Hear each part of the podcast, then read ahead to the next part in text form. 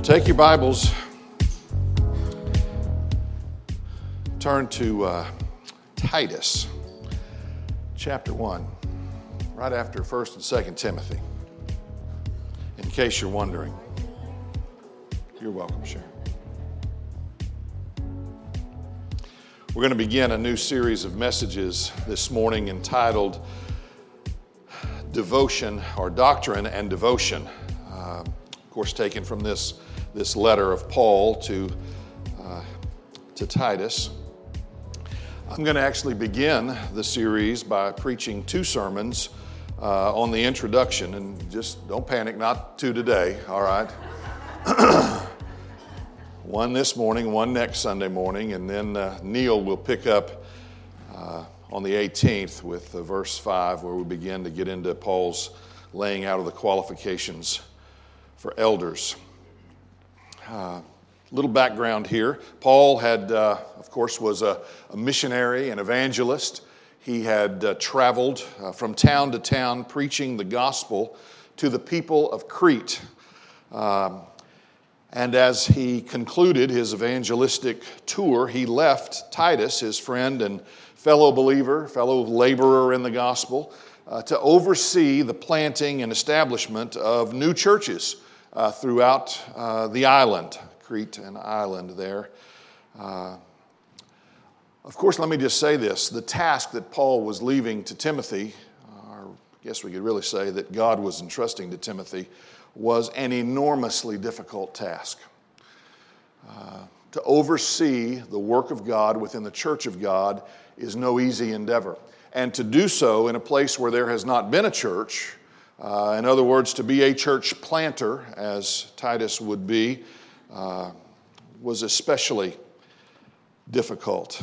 Uh, again, no church had ever existed, or at least that we know of, no Christian church had ever existed on the island of Crete. And second, uh, not only had there never been a church here, but Crete was a very strange and mysterious place. It was steeped in mythology and superstition. Uh, so, this was not going to be any ordinary uh, task. Uh, and uh, so, I'm sure that Titus appreciated not only Paul's help and instruction and encouragement while he was with him there on the island of Crete, but subsequently as this letter would be an encouragement to him. And that's why Paul sends the letter to, to help and to encourage Titus. Uh, Paul knew what a difficult task he was leaving uh, to his young uh, fellow laborer in the gospel. and so, what Paul does here in this letter, as is traditional uh, traditional for Paul, but not only that, just a, a traditional uh, structure of, of, a letter in this day and time. Uh, we're going to find that he introduces himself, and then, of course, uh, he introduces Titus. So he introduces himself as the writer, the sender of the letter. He introduces Titus as the recipient uh, of the letter. And of course, he sends a specific greeting uh, to Titus here, as he always does in his letters. And we'll, we'll see all of that. And like I said, this morning we're going to look, uh, although we're going to read verses 1 through 4, we're going to look specifically at verse 1, where Paul introduces himself. Uh, of course, he didn't need to introduce himself to Titus, but uh, perhaps he needs to introduce himself to us. Uh, and then uh, as he introduces us, uh, to Titus, the, the pastor, the overseer left behind to do this great work. So let me pray with you, and then we're going to we're going to read these words. Father, we thank you today for the Word of God, and we thank you, Father, that no matter where we turn in the Scripture, uh, you always have something to say to us.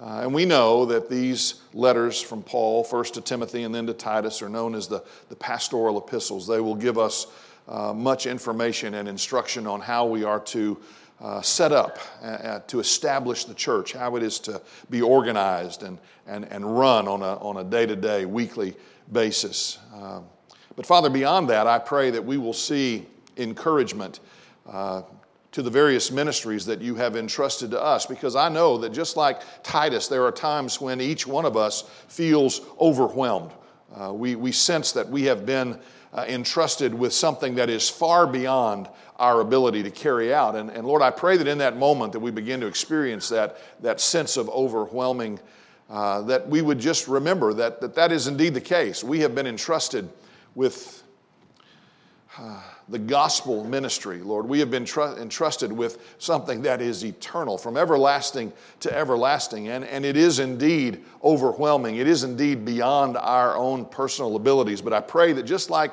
Titus was being encouraged here, we will be encouraged to know that we do not serve you alone. Uh, we do so together with brothers and sisters in Christ. And beyond that, Father, we serve alongside of you. You have promised to always be with us to never leave us or forsake us. And so, Father, I pray for Calvary Hill Baptist Church in this new year. Lord, I know that there are times when the task before us certainly seems daunting, perhaps even overwhelming, maybe at times impossible. Um, but Lord, that's only when we see things from our short sighted human perspective, because we know that with you nothing is impossible. We know, Father, that because of you, we indeed will be strengthened uh, to do everything that you have entrusted us to do. As Paul says, we can do all things through Christ who strengthens us. So, Lord, I pray today uh, that you would just strengthen and encourage your people. Remind us of the importance of serving you. And remind us, Father, that the sacrifice that we make is never in vain. Father, you are at work within our midst. Lord, you are bringing about your plans and purposes, and uh, we can just rest in that assurance today. Uh, we give you thanks for that. In Jesus' name we pray. Amen. Well, stand with me if you would. Let's read this introduction uh, to the letter of Titus. Paul, a servant of God and an apostle of Jesus Christ, for the sake of the faith of God's elect and their knowledge of the truth which accords with godliness in hope of eternal life, which God, who never lies, promised before the ages began, and at the proper time manifested in His Word through the preaching with which I have been entrusted by the command of God our Savior. To Titus, my true child, in a common faith, grace and peace from God the Father and Jesus Christ, or Christ Jesus, our Savior. You may be seated.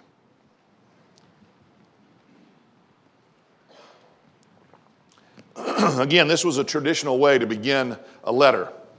The writer would introduce himself, he would identify the recipient. Often he would share, as Paul does here, uh, a simple greeting. This is a little bit longer greeting than Paul gives in many of his, his letters.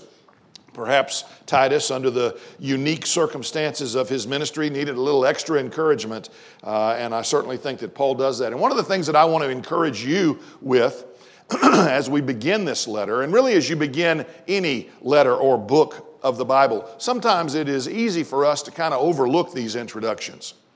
Uh, don't do that. Uh, there is so much information, so much encouragement here uh, just in the introduction uh, uh, alone. That's why we're going to take two Sundays to kind of introduce this letter to you because there's just too much here to really deal with it uh, adequately in one message. So we'll, we'll look today at verses 1 and 4. Next week, we'll look specifically at verses 2 and 3. But what Paul does here, again, as was tradition, he introduces himself. Paul, a servant of God and an apostle of Jesus Christ. Uh, Paul was God's preacher. Uh, God had saved him.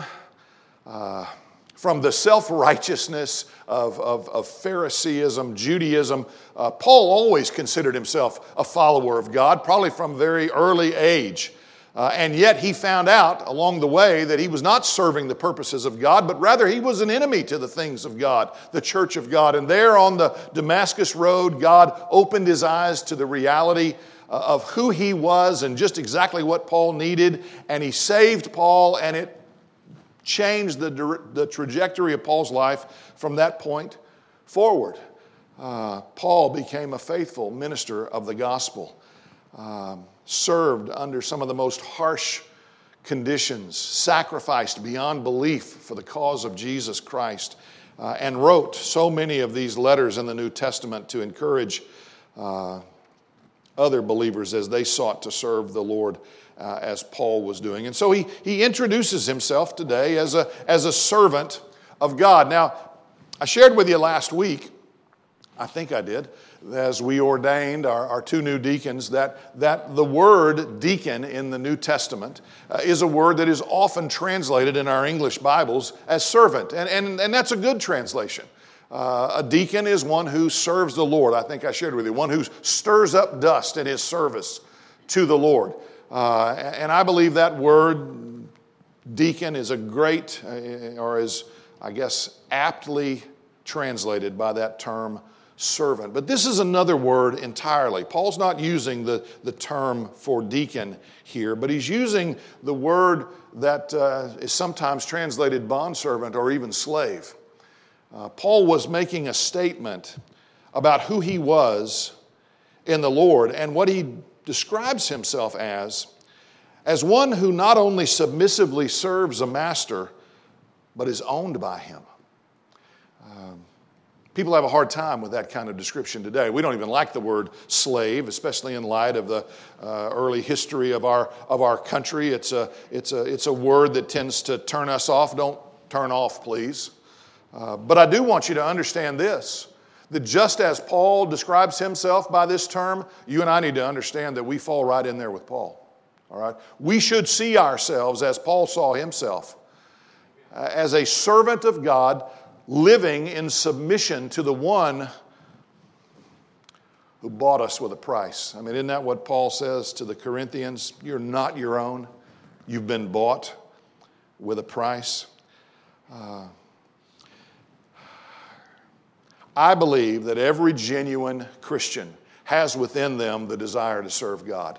And let me just say that right up front. If, if there is no desire in your heart this morning to serve the Lord, even at great personal cost, then I, I, I doubt the genuineness of your profession of faith. Because if you've truly come to know Christ as Savior and Lord, what God has done for you, He's given you a new heart. He has transformed you from the inside out. And that's what God said He was going to do. And that's indeed what He did through the ministry of His Son, who died for us on the cross and rose again on the third day and is now seated at the right hand of the Father. The Bible says, ever living to be our intercession, our access to the Father. God has changed us completely. Uh, again, He owns us. Not only are we His creation, all right, He created every one of us. But for those of us who have received His Son as Savior and Lord, God has also purchased us. Uh, the Bible uses the term ransomed. He has ransomed us. And the idea there is that He has purchased us out of the slave market and then set us free to serve Him. And so that's what Paul is describing himself as this morning this submissive servant of his master, his Lord, uh, one who has been bought with a price. And we need to see ourselves uh, the same way Paul saw himself. It'll make all the difference in your life if you do. I mean, why in the world should we serve God, right? That, that's the question we have to ask ourselves. We have this desire to serve God. We are told repeatedly throughout Scripture that we are to serve God, but often we struggle to do that. But when we see ourselves as slaves of God, owned by our loving Heavenly Father, living our lives in submission to Him, uh, it ought to help us to understand that there's no service that God can call us to that we should even question. No service that we would even hesitate uh, to engage in. Uh, we're His. That's what God does in salvation. I've talked about this repeatedly in our Wednesday night Bible study. We're working our way through the book of Hebrews, and, and, and God has, in salvation, He has set us aside for himself. That's what God does. That, that's really what the word saint implies.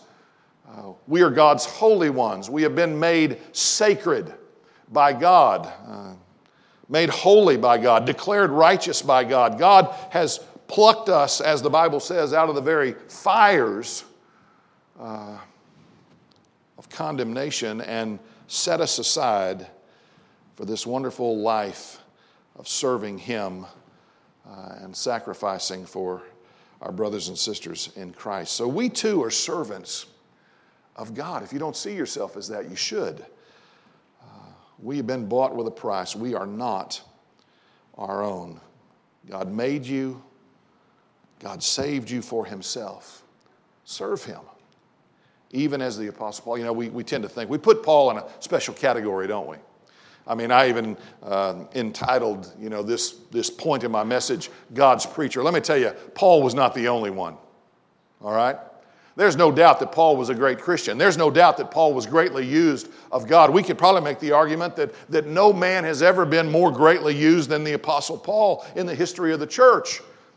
But that doesn't mean that we should see Paul as somehow different from us. Paul was a man just like us. Paul was a sinner just like us. Paul was an enemy of the church and of the gospel just like us until God saved him.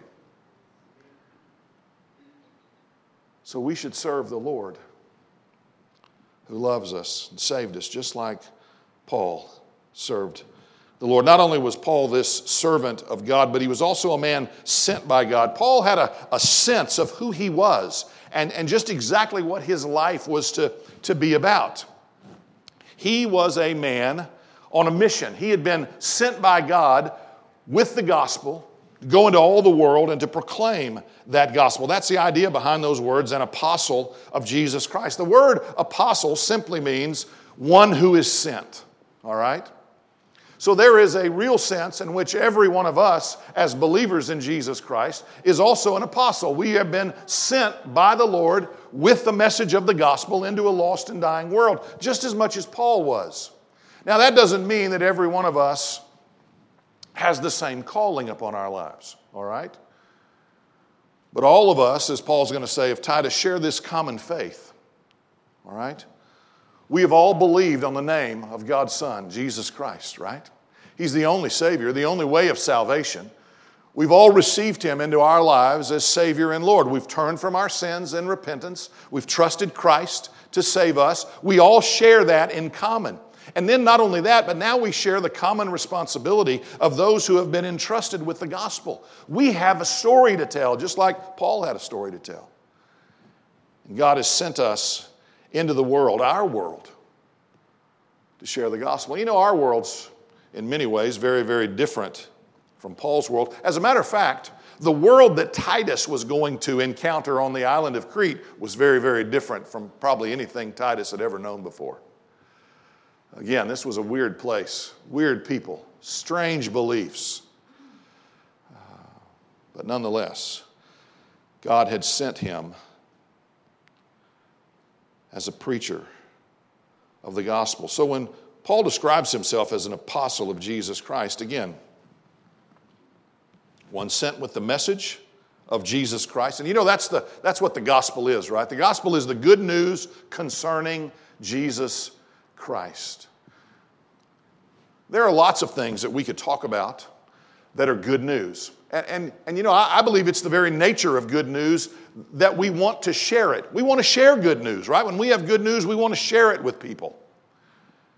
The gospel is the best news that anyone could have that for those of us who are lost and undone, dying in our sin, God sent a Savior, His own Son, who died for us, paid the price for our sin, rose from the dead on the third day, uh, took His seat at the right hand of His Father, where the Bible says again, He ever lives. He lives forever uh, to be our access to our Heavenly Father. Uh, God did that for Paul. He did that for you. He's done that for me. We're, we're the ones who have been sent by our master to declare our master's message. And that's the thing. Paul wasn't sent into the world to declare any old message. All right? I believe from everything that we know about Paul, Paul was an articulate and educated speaker. The guy could preach. Now, he talks about his preaching as if he wasn't real great at it. I wonder. Uh, Paul was a Pharisee, a Pharisee of Pharisees. He was a, he was a, he was a well educated, articulate spokesman.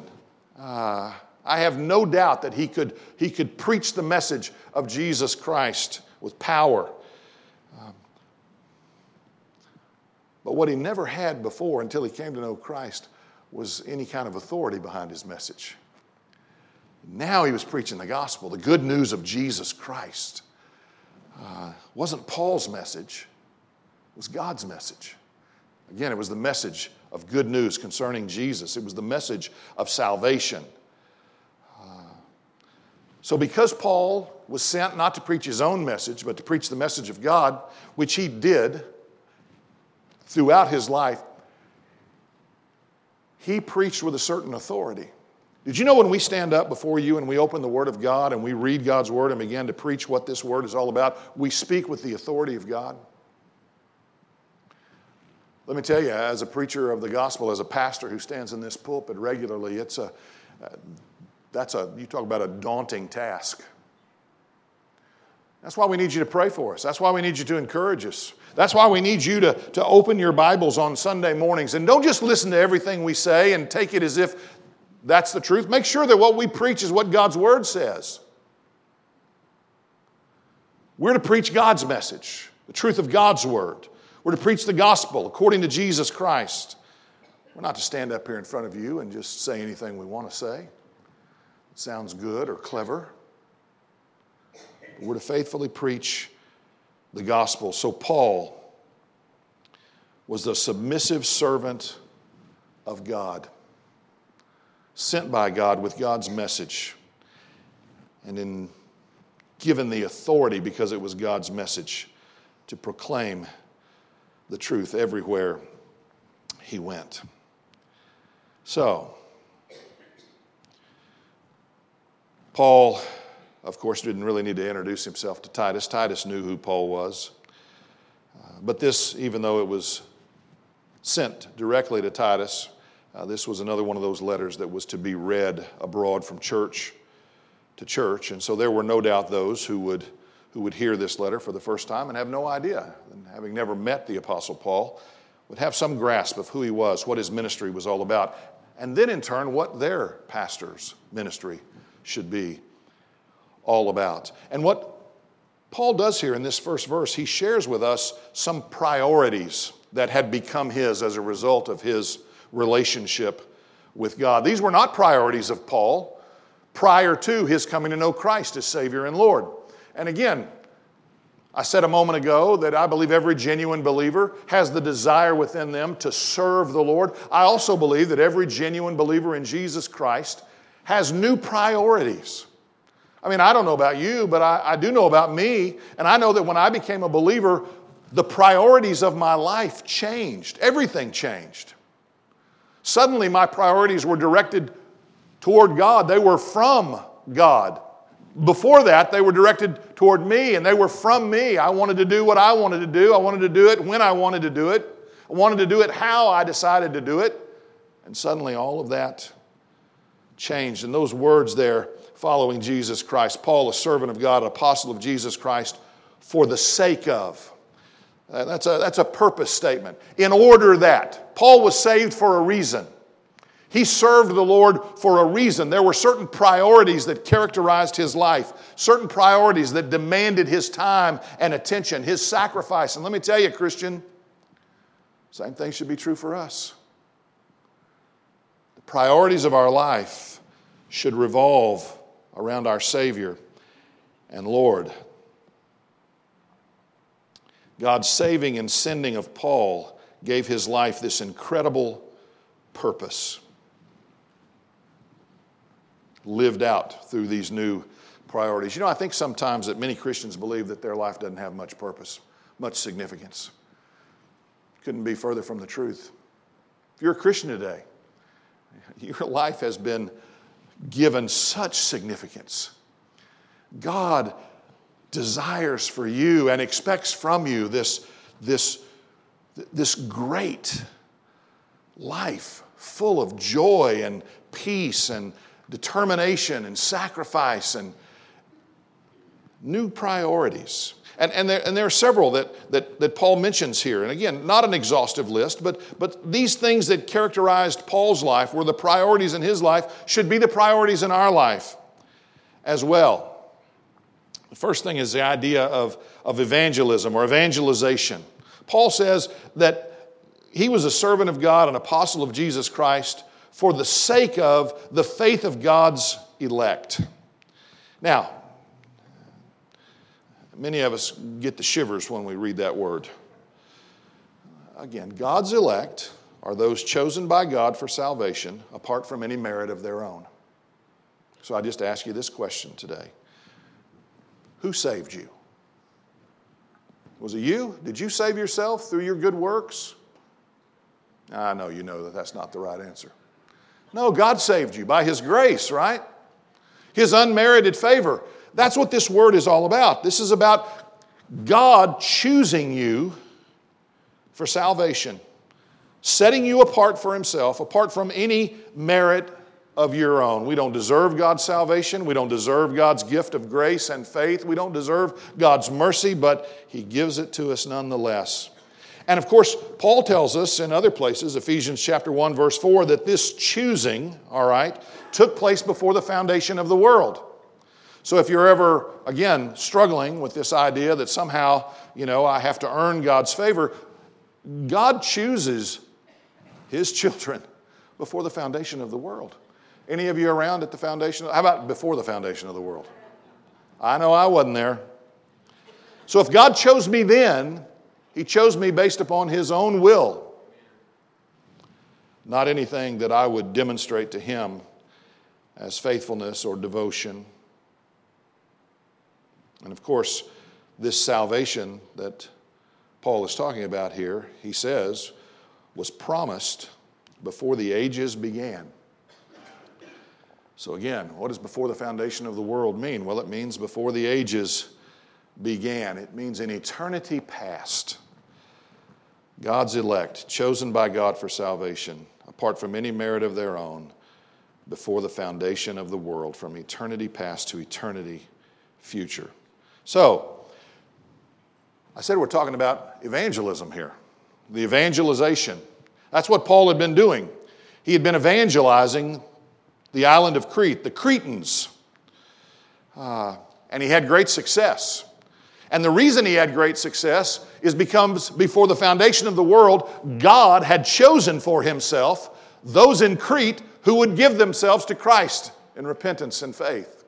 So often people struggle with this doctrine of election or predestination, and one of the arguments that is often presented is that, well, you know, it, it, it hinders evangelism because if, if God's choice for those that would be saved happened before the foundation of the world, then, then why in the world would we need to evangelize?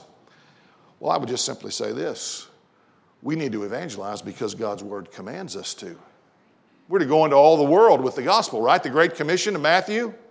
We're going to go into all the world with the message of the gospel. Paul tells Timothy, preach the word. He encourages Titus here to do the same. We're to preach the gospel. Paul was a man sent with the message of the gospel, and he went throughout the known world, declaring God's word, evangelizing the lost. The idea that somehow this doctrine of election hinders our evangelization of, of the world is, is ridiculous. Rather, it should give us confidence. You know, if,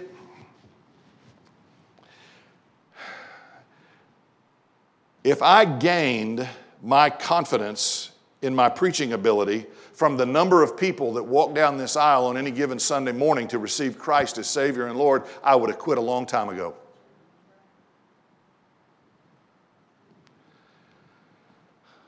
But my confidence in the preaching of the gospel is not in my ability to, again, cleverly articulate the message of Christ, but it's in God's ability to call out His chosen ones, to save them. It gives me confidence.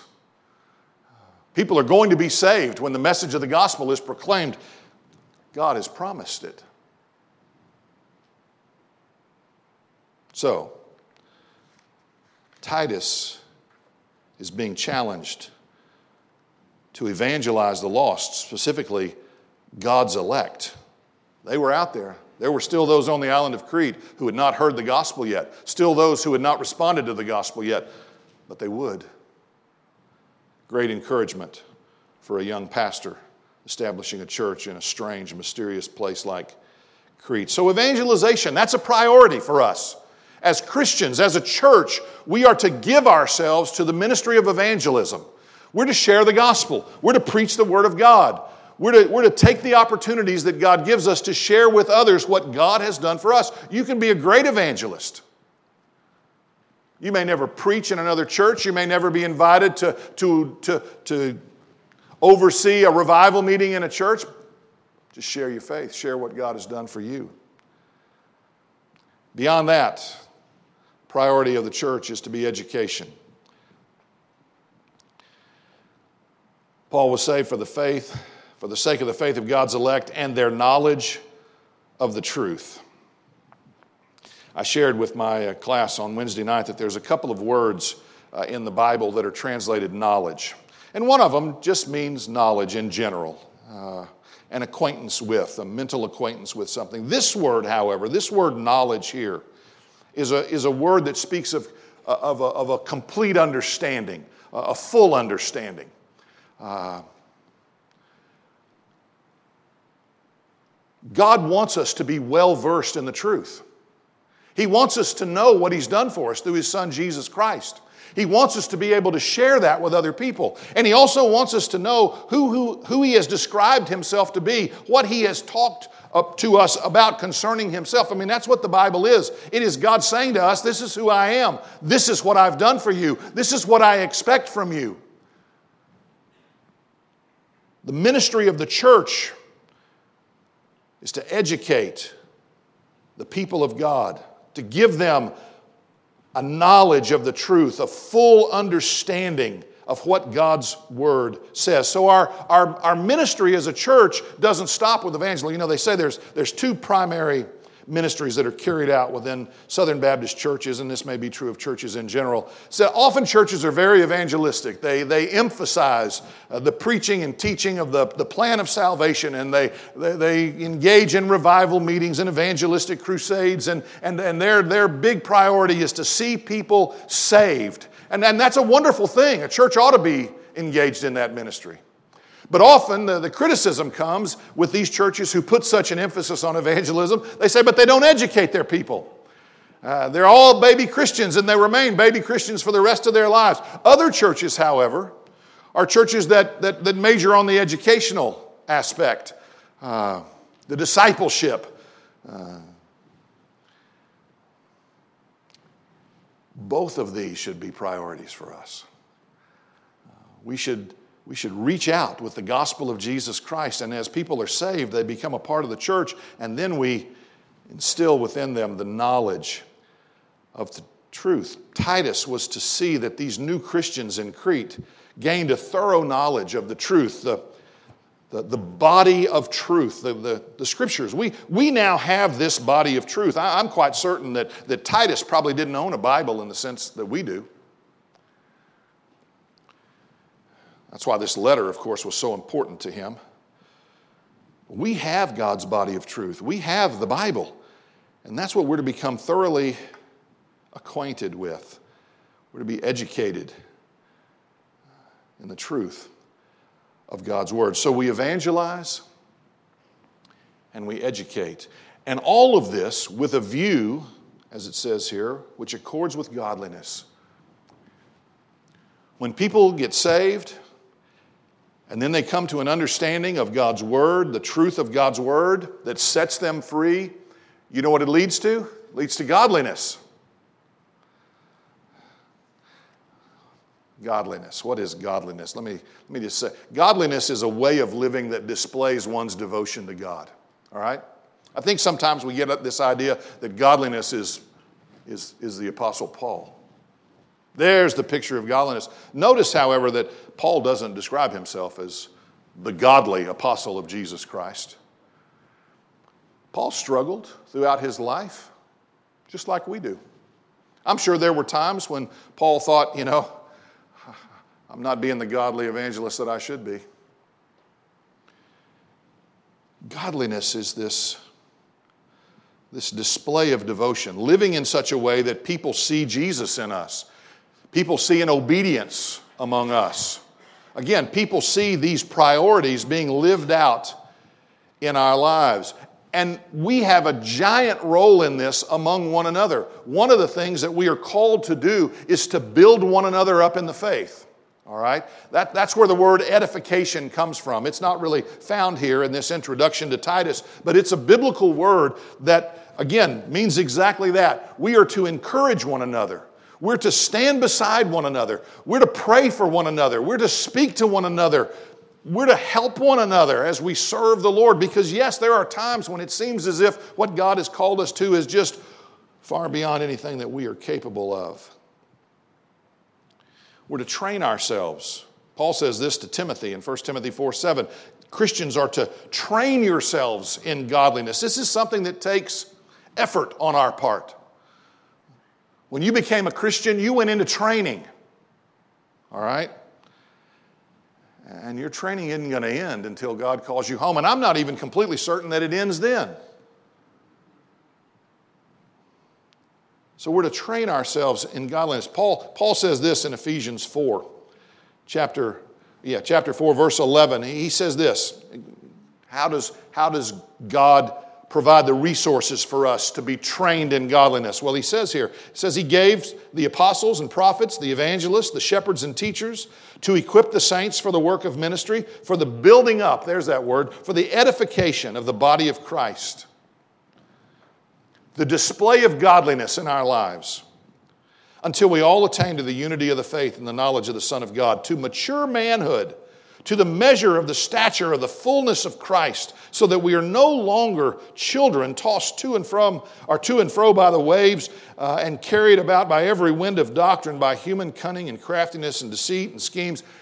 God wants us to grow up in Jesus, to become godly men and women whose lives are noticeably different from the lives of those out there in the world who do not know Jesus Christ. So, these three priorities evangelism, education, edification these are things that we need to keep our hearts and minds trained on, that we need to be involved in, we need to be engaged in. Paul was telling Timothy or Titus, this is what it's going to take, Titus. This is what you're going to have to do if you're going to build a strong church. And of course, he writes all this to Titus, God's protege. Titus, no doubt, had known Paul for some time. We don't really know much about Titus from the New Testament. I'm convinced uh, that he played a much greater role than he is given credit for.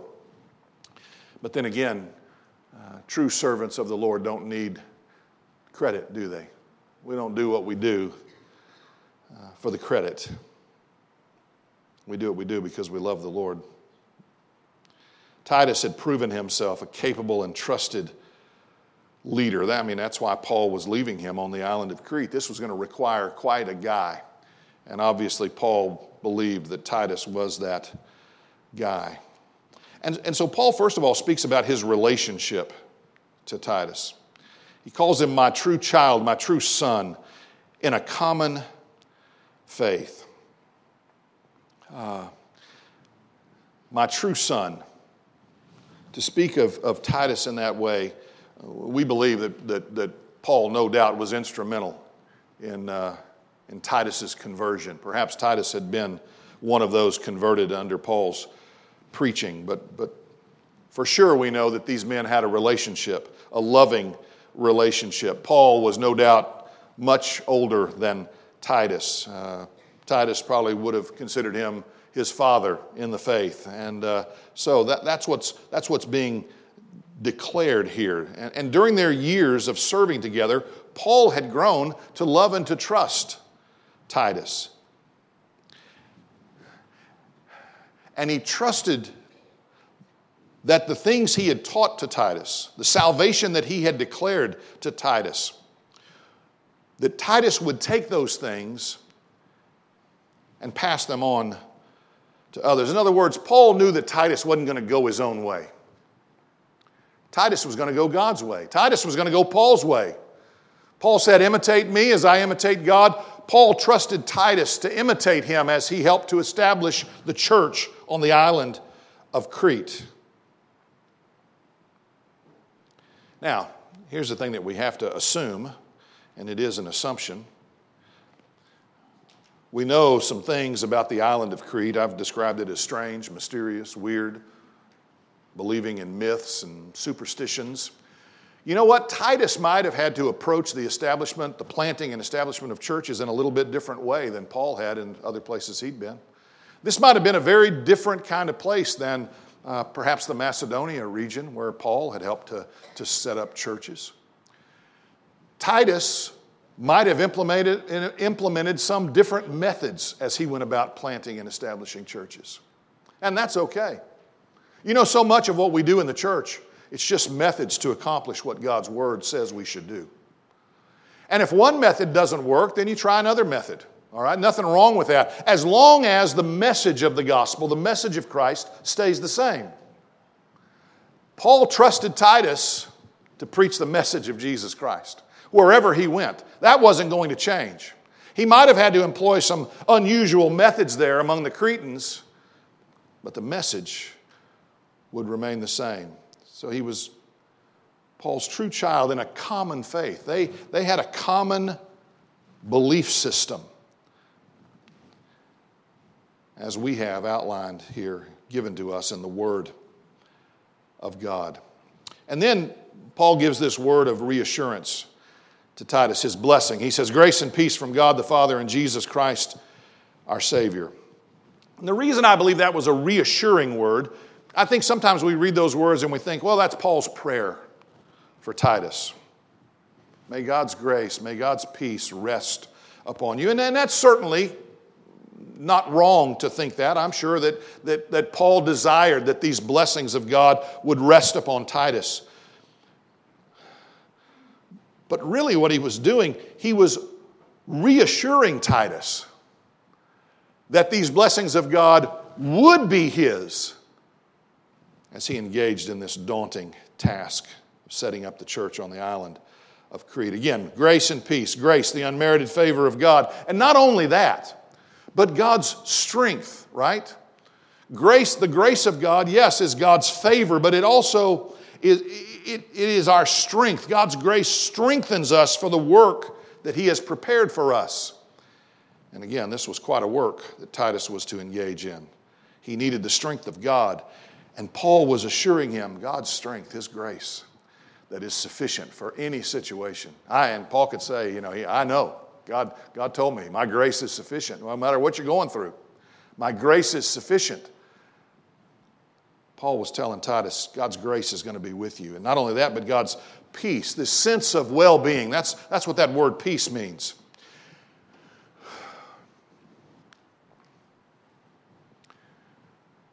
Often, the sense that we have is not of well being. And I, I, think sometimes the, the trouble, the anxiety that we often experience is a result of our thinking that we've got to do this by ourselves. It's up to me.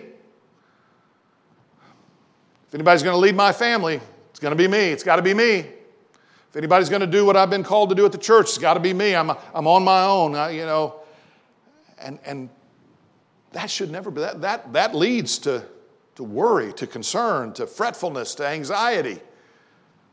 Paul was telling Titus, look, it's the peace of God. God's going to give you. Jesus promised us that when he left here, he was going to leave us his peace. Not the kind of peace that the world gives, but his peace.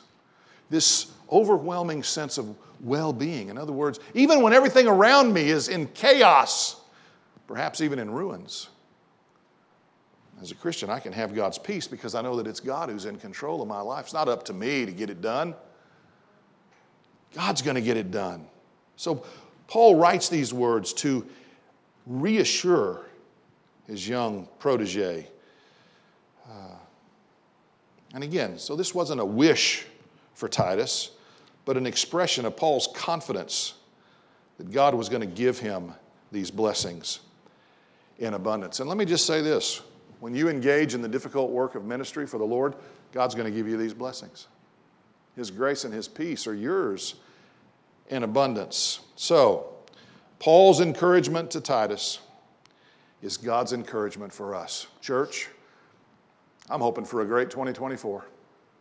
But you know what that means? It means we're going to have to get to work. We may have to do some things that we've never done before. You may have to engage in ministry that you think you are totally inadequate for. But God will sustain you by His grace, and He will give you His peace. He already has.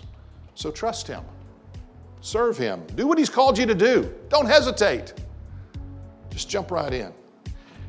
And let me say this again I asked you a similar question at the very beginning of the message. If you've never trusted Christ, to be your Savior and Lord, you need to do that. Turn from your sin. And sin basically is just doing things your way. That's what sin is it's doing things your way, it's living your life as if you don't really need God.